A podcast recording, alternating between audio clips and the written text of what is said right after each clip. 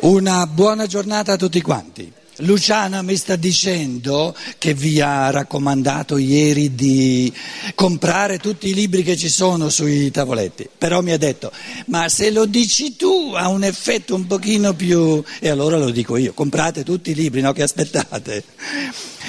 Pensate magari un pochino anche alla cassetta del relatore in modo che, dire, possa continuare a scorribandare per il mondo. Eh, insomma, eh, questa cosiddetta scienza dello spirito è una gran bella cosa perché è il, la, la prospettiva in assoluto dell'evoluzione dell'umanità. Cioè, stamattina, adesso, ieri sera abbiamo fatto questa trafila della, della percezione di, di quella, che sta là. Oggi però io mi sono ripromesso di eh, mettere al centro un'altra scena, un'altra percezione.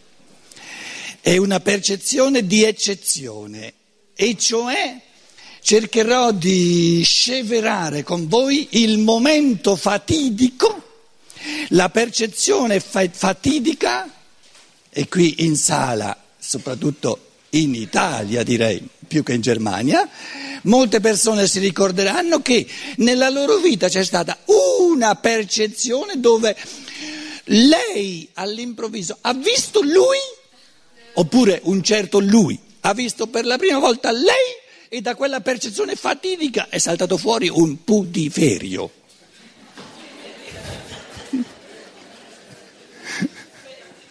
Innamoramento, eccetera, eccetera, eccetera, eccetera.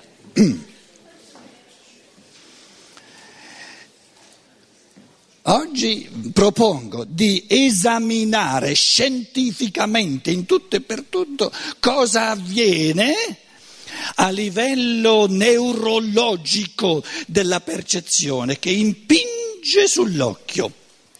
Non soltanto sull'occhio, eh? supponiamo che c'è anche il senso dell'olfatto che ha, gioca un ruolo, eccetera. Comunque prendiamo l'occhio che è quello più. Impinge sull'occhio. Poi, ben, eh, quindi noi tutti i dati di scienza sperimentale vogliamo assolutamente rispettarli, eh? perché tutto ciò che la scienza eh, diciamo, rileva come dato reale, eh, non si scappa, non c'è santi. Quindi se mi dice che diciamo, la pupilla ottica viene affetta, affetta in un certo senso, va benissimo. Poi l'immagine fatidica viene trasmessa dall'occhio al nervo ottico perché da lì deve andare al cervello. Perché se, se l'immagine fatidica, e quindi le, le, le, donne in sala sanno qual è l'immagine fatidica di lui, e gli, gli maschietti in sala sanno qual è l'immagine fatidica di lei, d'accordo? Quindi stiamo parlando di questa percezione fatidica, impinge sull'occhio, poi, a, a come dire, eh, adesso mm, fatevelo dire dalla scienza come questa immagine cavalca sulla, sull'ondata del nervo ottico per arrivare al cervello. Poi arriva al cervello. Che cosa questa immagine faccia? Prima di tutto come cavalca sul nervo ottico. Un'immagine che cavalca sul nervo ottico io ho chiesto a tanti scienziati di spiegarmelo bene come vengono le immagini che cavalca sul nervo ottico. E loro mi dicevano, ma sei scemo, eh? arriva al cervello, punto e basta. Ma a me interesserebbe sapere come cavalca sul nervo ottico. Non me lo sapevano dire. Adesso è arrivata al cervello. Il cervello dice, il cervello, non, non, non io, non io. Eh, quella donna lì non c'è mica male. Cervello, eh? Cervello, cervello, perché adesso col cervello noto, noto, finché non arriva il cervello non notato, capito? Non c'è ancora, il cervello dice, mica male. Se il cervello femminile dice di quell'immagine del, del, del maschietto, eh, però lì sono meno competente, io capito, a, a parlare della reazione, capito? Il maschietto dice, mica male, le donne dicono, mm, mm, però lasciamolo dire a loro. Ma però andiamoci piano, eh, siamo al cervello, non siamo ancora all'essere umano che dice, che dice ma, ma, ma, insomma è il cervello. Io ho chiesto ai scienziati, ma dimmi, uno scienziato neurobiologico, uno, uno, uno uh, Hirnforschung, in, in, Germania parla, lì una biblioteca intera sulla Hirnforschung, Michael, dimmi in italiano.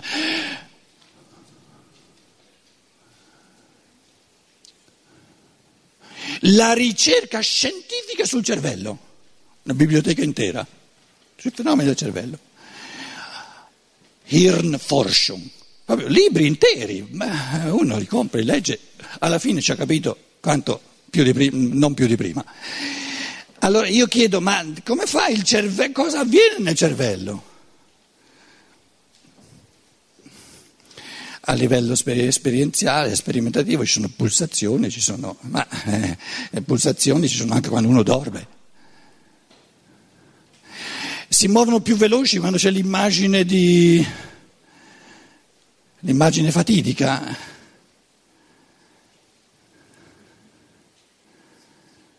È il cervello che dice quella donna lì mi piace.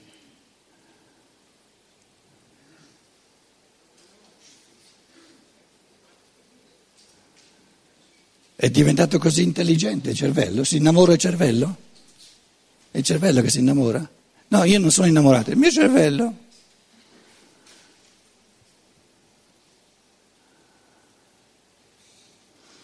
Se noi oggi, l'uno o l'altro di noi, o tutti quanti, arrivassimo a, ad avere un minimo di sentore, ma onesto però, eh, che tante affermazioni pseudoscientifiche della cosiddetta scienza neurobiologica, eccetera, eccetera, sono assolute assurdità. Se uno le guarda da vicino, io vi dico, non ho nulla in contrario, tornerò in Germania ben felice.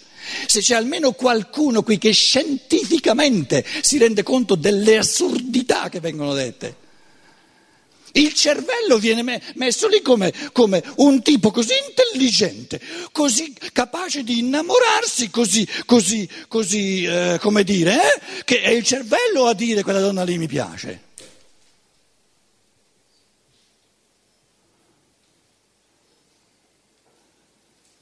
Io vi dico, più stupida di così l'umanità non potrà mai diventare. perché è un'assurdità assoluta. Nel cervello, certo che ci sono concomitanti a questo essere spirituale che ha un spirito e un'anima che ha un portato dentro di sé, un portato karmico di pensieri pensati per secoli, per millenni, ha un rapporto con questa persona nel suo corpo astrale, nella sua anima, ci sono forze.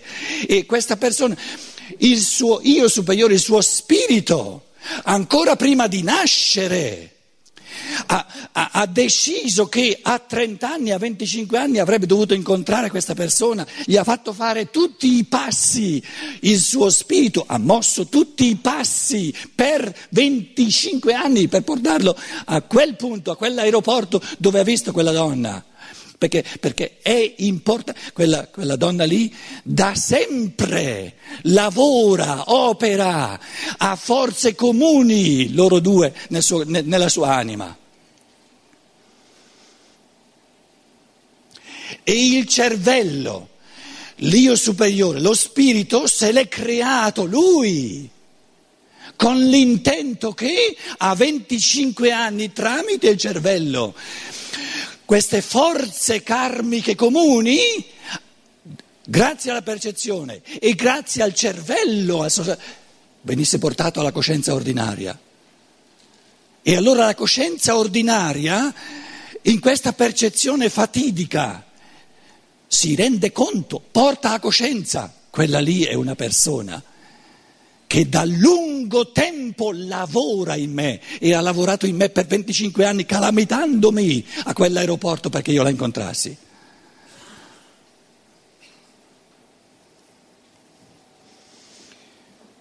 Voi direte, Qualcuno l'ha fatto apposta a, a, a metterci il cervello elettronico per, per, per dare una carmata all'oratore. Fabio, sei stato lei a metterci questa... Eh, lo so che è l'aria condizionata. Sto chiedendo se è stato fatto apposta per dare una calmata all'oratore. Io la calmata me la do lo stesso, non c'è bisogno del... Allora, qui ci sono la struttura del cervello, no?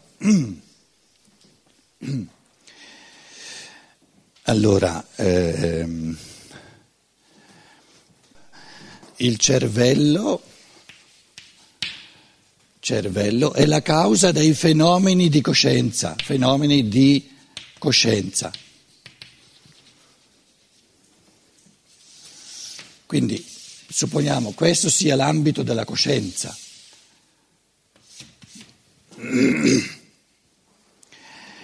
Che il cervello sia eh, causante, sia determinante, perché sorgano tantissimi fenomeni di coscienza, che eh, comunque il cervello, l'operare del cervello sia necessario perché fenomeni di coscienza vengano vissuti, vengano portati a coscienza, è un dato scontato. E la cosiddetta scienza dello spirito non lo mette in discussione.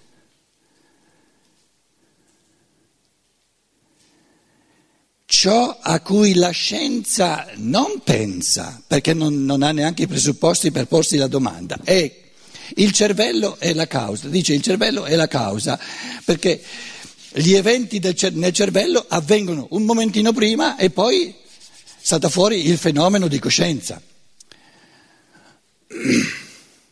E va bene, il, il, la riflessione fondamentale è che ciò che viene prima causa ciò che viene dopo, non può essere l'opposto, ciò che viene dopo non può causare ciò che viene prima.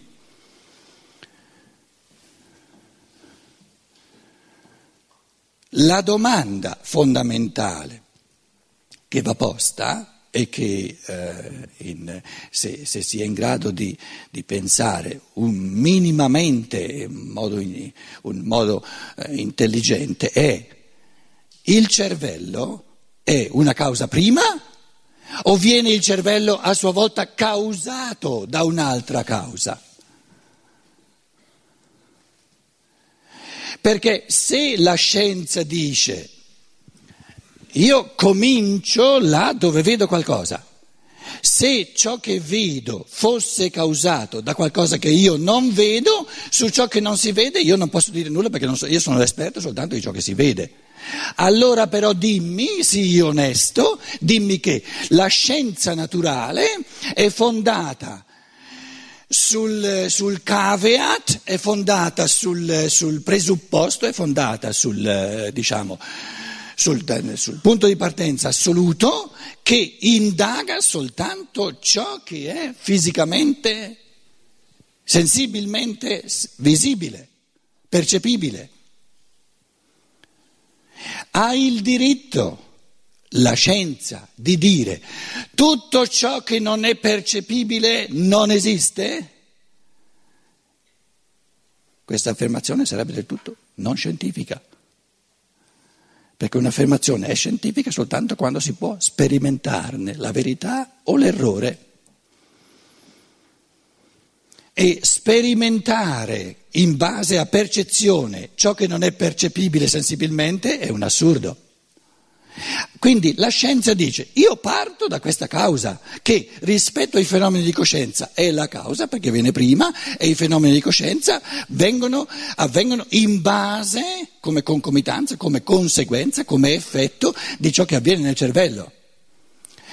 La scienza dello spirito cosiddetta no, amplia il campo di visuale e dice, sta attento però, che se tu ti rendi conto del presupposto fondamentale che fai, devi, res- devi lasciare aperta la questione se forse non ci fosse una realtà spirituale, uno spirito, un essere spirituale che causa il cervello, che lo crea, che lo architetta. È come, è come, dire, lo strumento, il violino causa la musica, però il violino deve essere a sua volta causato, se no se il violino non viene fatto, non viene costruito, deve essere forza uno Stradivari, ma insomma eh, eh, la musica non salta fuori. Quindi rispetto alla musica il violino è causa. Però rispetto al costruttore di violino, il violino è effetto e il violino non ci sarebbe se non ci fosse il costruttore del violino. La domanda è chi ha costruito il cervello?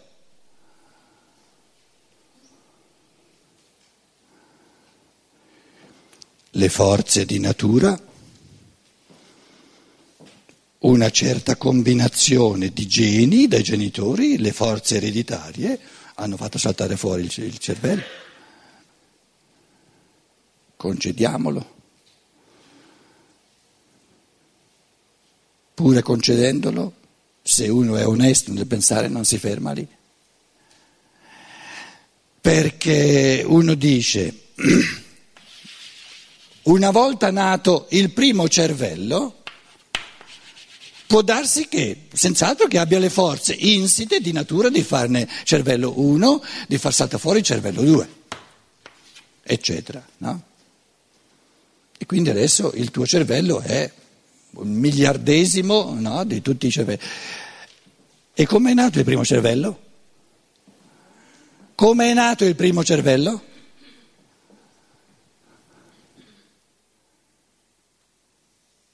Cervello neurobiologico, è cervello fisico.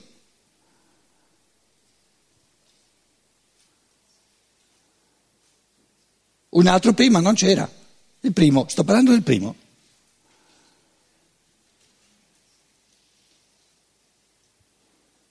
Un pensare pulito, un po' più, un po più come dire, più illuminato, più vero, che non quello di oggi, ormai non c'è più il pensare nell'umanità. La scienza, no, con questa fissazione sulle cause seconde, eh, ha rovinato il pensiero perché la domanda sulle cause prime non si pone neanche. La grande domanda di Aristotele non era come funzionano le cause seconde, eh, quando, quando, c'è già un cervello, il modo in cui le forze insite, intrinseche di natura poi si riproducono, eccetera, eccetera, eccetera.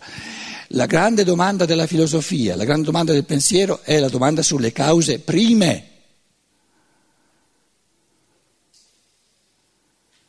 Quindi la domanda come è nato il primo cervello?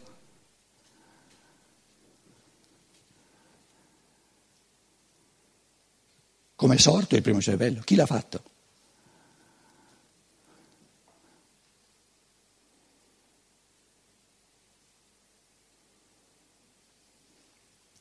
Allora diciamo che la scienza naturale si limita e ne ha il diritto nella misura in cui non si dimentica di limitarsi a indagare ciò che è visibile, sensibile, materiale, ciò che è percepibile ai sensi fisici e la scienza dello spirito dice, io ti metto, ti propongo un ampliamento rispetto alla causalità, rispetto ai fenomeni di coscienza che sono l'effetto, un effetto, i fenomeni neurosensoriali nel cervello sono la causa. E va bene, e va bene perché in effetti tutta la sperimentazione, se eh, ci sono antroposofi per esempio, scienziati di scienze dello spirito, che vorrebbero dimostrare che i fenomeni di coscienza non sono prodotti o perlomeno non hanno un rapporto di causa e effetto col cervello. E lì vanno male, proprio dicono delle cose che non sono sostenibili, perché una certa causalità il modo di causare è molto complesso, eh? non, è che, non, è che, il cervello eh, dire, è un signorino che dice mo causo, causo il fenomeno di coscienza e il fenomeno di coscienza c'è. Comunque c'è una dipendenza reale dei fenomeni di coscienza dal cervello. E dire no, i fenomeni di coscienza sono del, in tutto e per tutto indipendenti dal cervello è un'affermazione falsa, sbagliata. E la scienza dello spirito non dice che i, i, fenomeni di coscienza non hanno nessun rapporto di effetto di dipendenza dal cervello, perché la scienza diventa sempre più, più, più minuta, sempre più dire, eh, sottile nell'indagare i fenomeni del cervello e ti dimostra che c'è perlomeno un certo, difficile da, da indagare nei minimi particolari, ma un certo rapporto di causa e effetto tra i fenomeni neurosensoriali nel cervello no? e i fenomeni di coscienza. E i fenomeni di coscienza vengono dopo. I, dire, l'indagine è proprio andata in quella direzione, perché se si potesse dimostrare che prima c'è qualcosa nella coscienza e poi avviene qualcosa nel cervello, allora uno dice no, allora bisogna invertire eh, l'interpretazione. La scienza dello spirito lascia stare, è d'accordo con questa disamina della scienza naturale perché o è vera o è oggettiva o non è oggettiva, ma dice, pone la domanda sulla causa del cervello, perché il cervello o è creato da solo oppure uno può dire o si chiede, ma il cervello è forse stato causato? E, come dire, eh, Rudolf Steiner non è che dice io ti do un altro dogma o ti do. Lui dice, io questo spirito, no? Questo è l'io superiore. L'io superiore non è, è oltre superiore. L'io superiore di questa persona che nell'aeroporto vede la donna fatidica della sua vita o, o, o la donna che vede il maschietto fatidico della sua vita.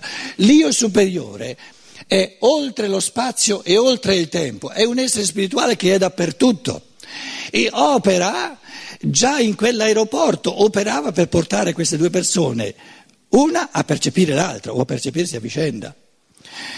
E Steiner dice, io questo io superiore, questo spirito, lo osservo in chiave di immaginazione spirituale, di percezione nel sovrasensibile, di, di lui i tre gradini li chiama l'immaginazione, la, la, l'ispirazione e l'intuizione e dice se uno ha la capacità di cogliere la realtà dello spirito, prima che questo individuo qui nascesse, vede che questo spirito sta costruendo il cervello a sua immagine in modo che gli corrisponda.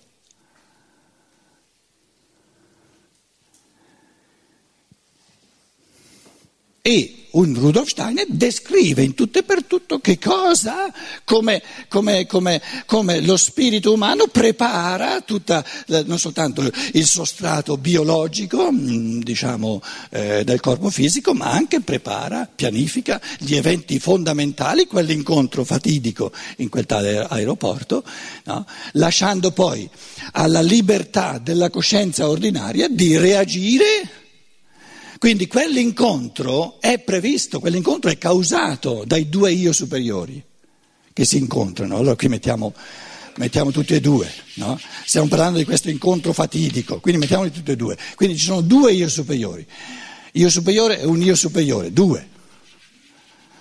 Tutte e due l'hanno preparato, l'hanno voluto quell'incontro e hanno condotto tutti i passi di, di, di ognuno dei due perché avvenisse quell'incontro. E Steiner non dice io faccio la teoria, no, dice io lo vedo, la vedo questa realtà. A quel punto lì, io che leggo, perché dovete concedermi che una pensata del genere nella scienza naturale non la trovate, perché la scienza naturale si limita a ciò che è sensibilmente percepibile e l'io superiore non è sensibilmente percepibile. Quindi già il fatto che questo Steiner tiri fuori una prospettiva aggiuntiva, madornale, enorme, mi mette una pulce nel orecchio e mi dice facci piano, facci piano, facci piano. Perché il tuo Aristotele da sempre, ma il tuo pensiero mm, come dire, ehm, eh, ditemi la parola italiana, il tuo pensiero mo, modesto, modesto, modesto, senza essere un Aristotele, ti ha sempre detto che il cervello fisico non è la causa prima del mondo. Deve essere stato fatto il cervello, qualcuno lo deve aver fatto. Il cervello, il mio pensiero modesto, scusatemi qui in sala, voi la potete pensare diversamente, ma il mio pensiero modestissimo mi dice il cervello deve avere una causa, magari parecchie, ma insomma qualcosa che l'ha, che l'ha costruito, non può costruirsi da solo. O siamo diventati tutti matti? E allora in questo Steiner dico, ah, quello mi parla della causa dell'architetto del cervello fisico. Non soltanto questo Steiner, è l'unico che mi dice, minimo di proprio di, di, di mi dice il cervello deve avere una causa, ma mi dice addirittura qual è secondo lui. A quel punto lì che faccio? Gli credo? No, la fede, ma io sono scappato via dalla Chiesa Cattolica perché mi chiedevano di credere. Io voglio capire. Cosa fa una persona intelligente?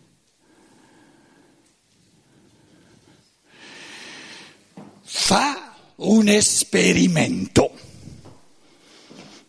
perché dice la cosa comune alla scienza naturale e alla scienza spirituale per una persona intelligente è di sperimentare. Allora, l'esperimento come la vita è, partendo dal fatto che io eh, attribuisco i fatti di coscienza, tutti i fattori di coscienza al cervello, questo esperimento l'ho già fatto come si in quel modo perché la nostra cultura conosce solo quello, quindi non mi dite che non abbiamo fatto ancora questa esperienza, eh, esperimento. Però l'altro esperimento di provare a vivere un mese, due mesi, un anno, due anni con quell'altra ipotesi e saltare fuori come, come, la, vita, come la vita è. Non l'ha fatto quasi nessuno questo esperimento. I bravi antroposofi, invece di darsi da fare, a vedere cosa sta fuori, se si vive con la coscienza che c'è un io che mi porta incontro tutti, tutti gli eventi karmici, credono a Rudolf Steiner, perché l'ha detto lui.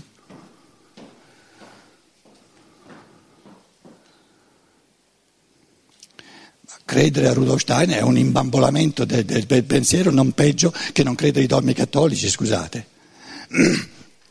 Perché credere a una cosa, perché la dice Steiner, è ancora peggio perché le cose che dice Steiner hanno senso soltanto se uno le capisce e, e, e le sperimenta e vede gli effetti.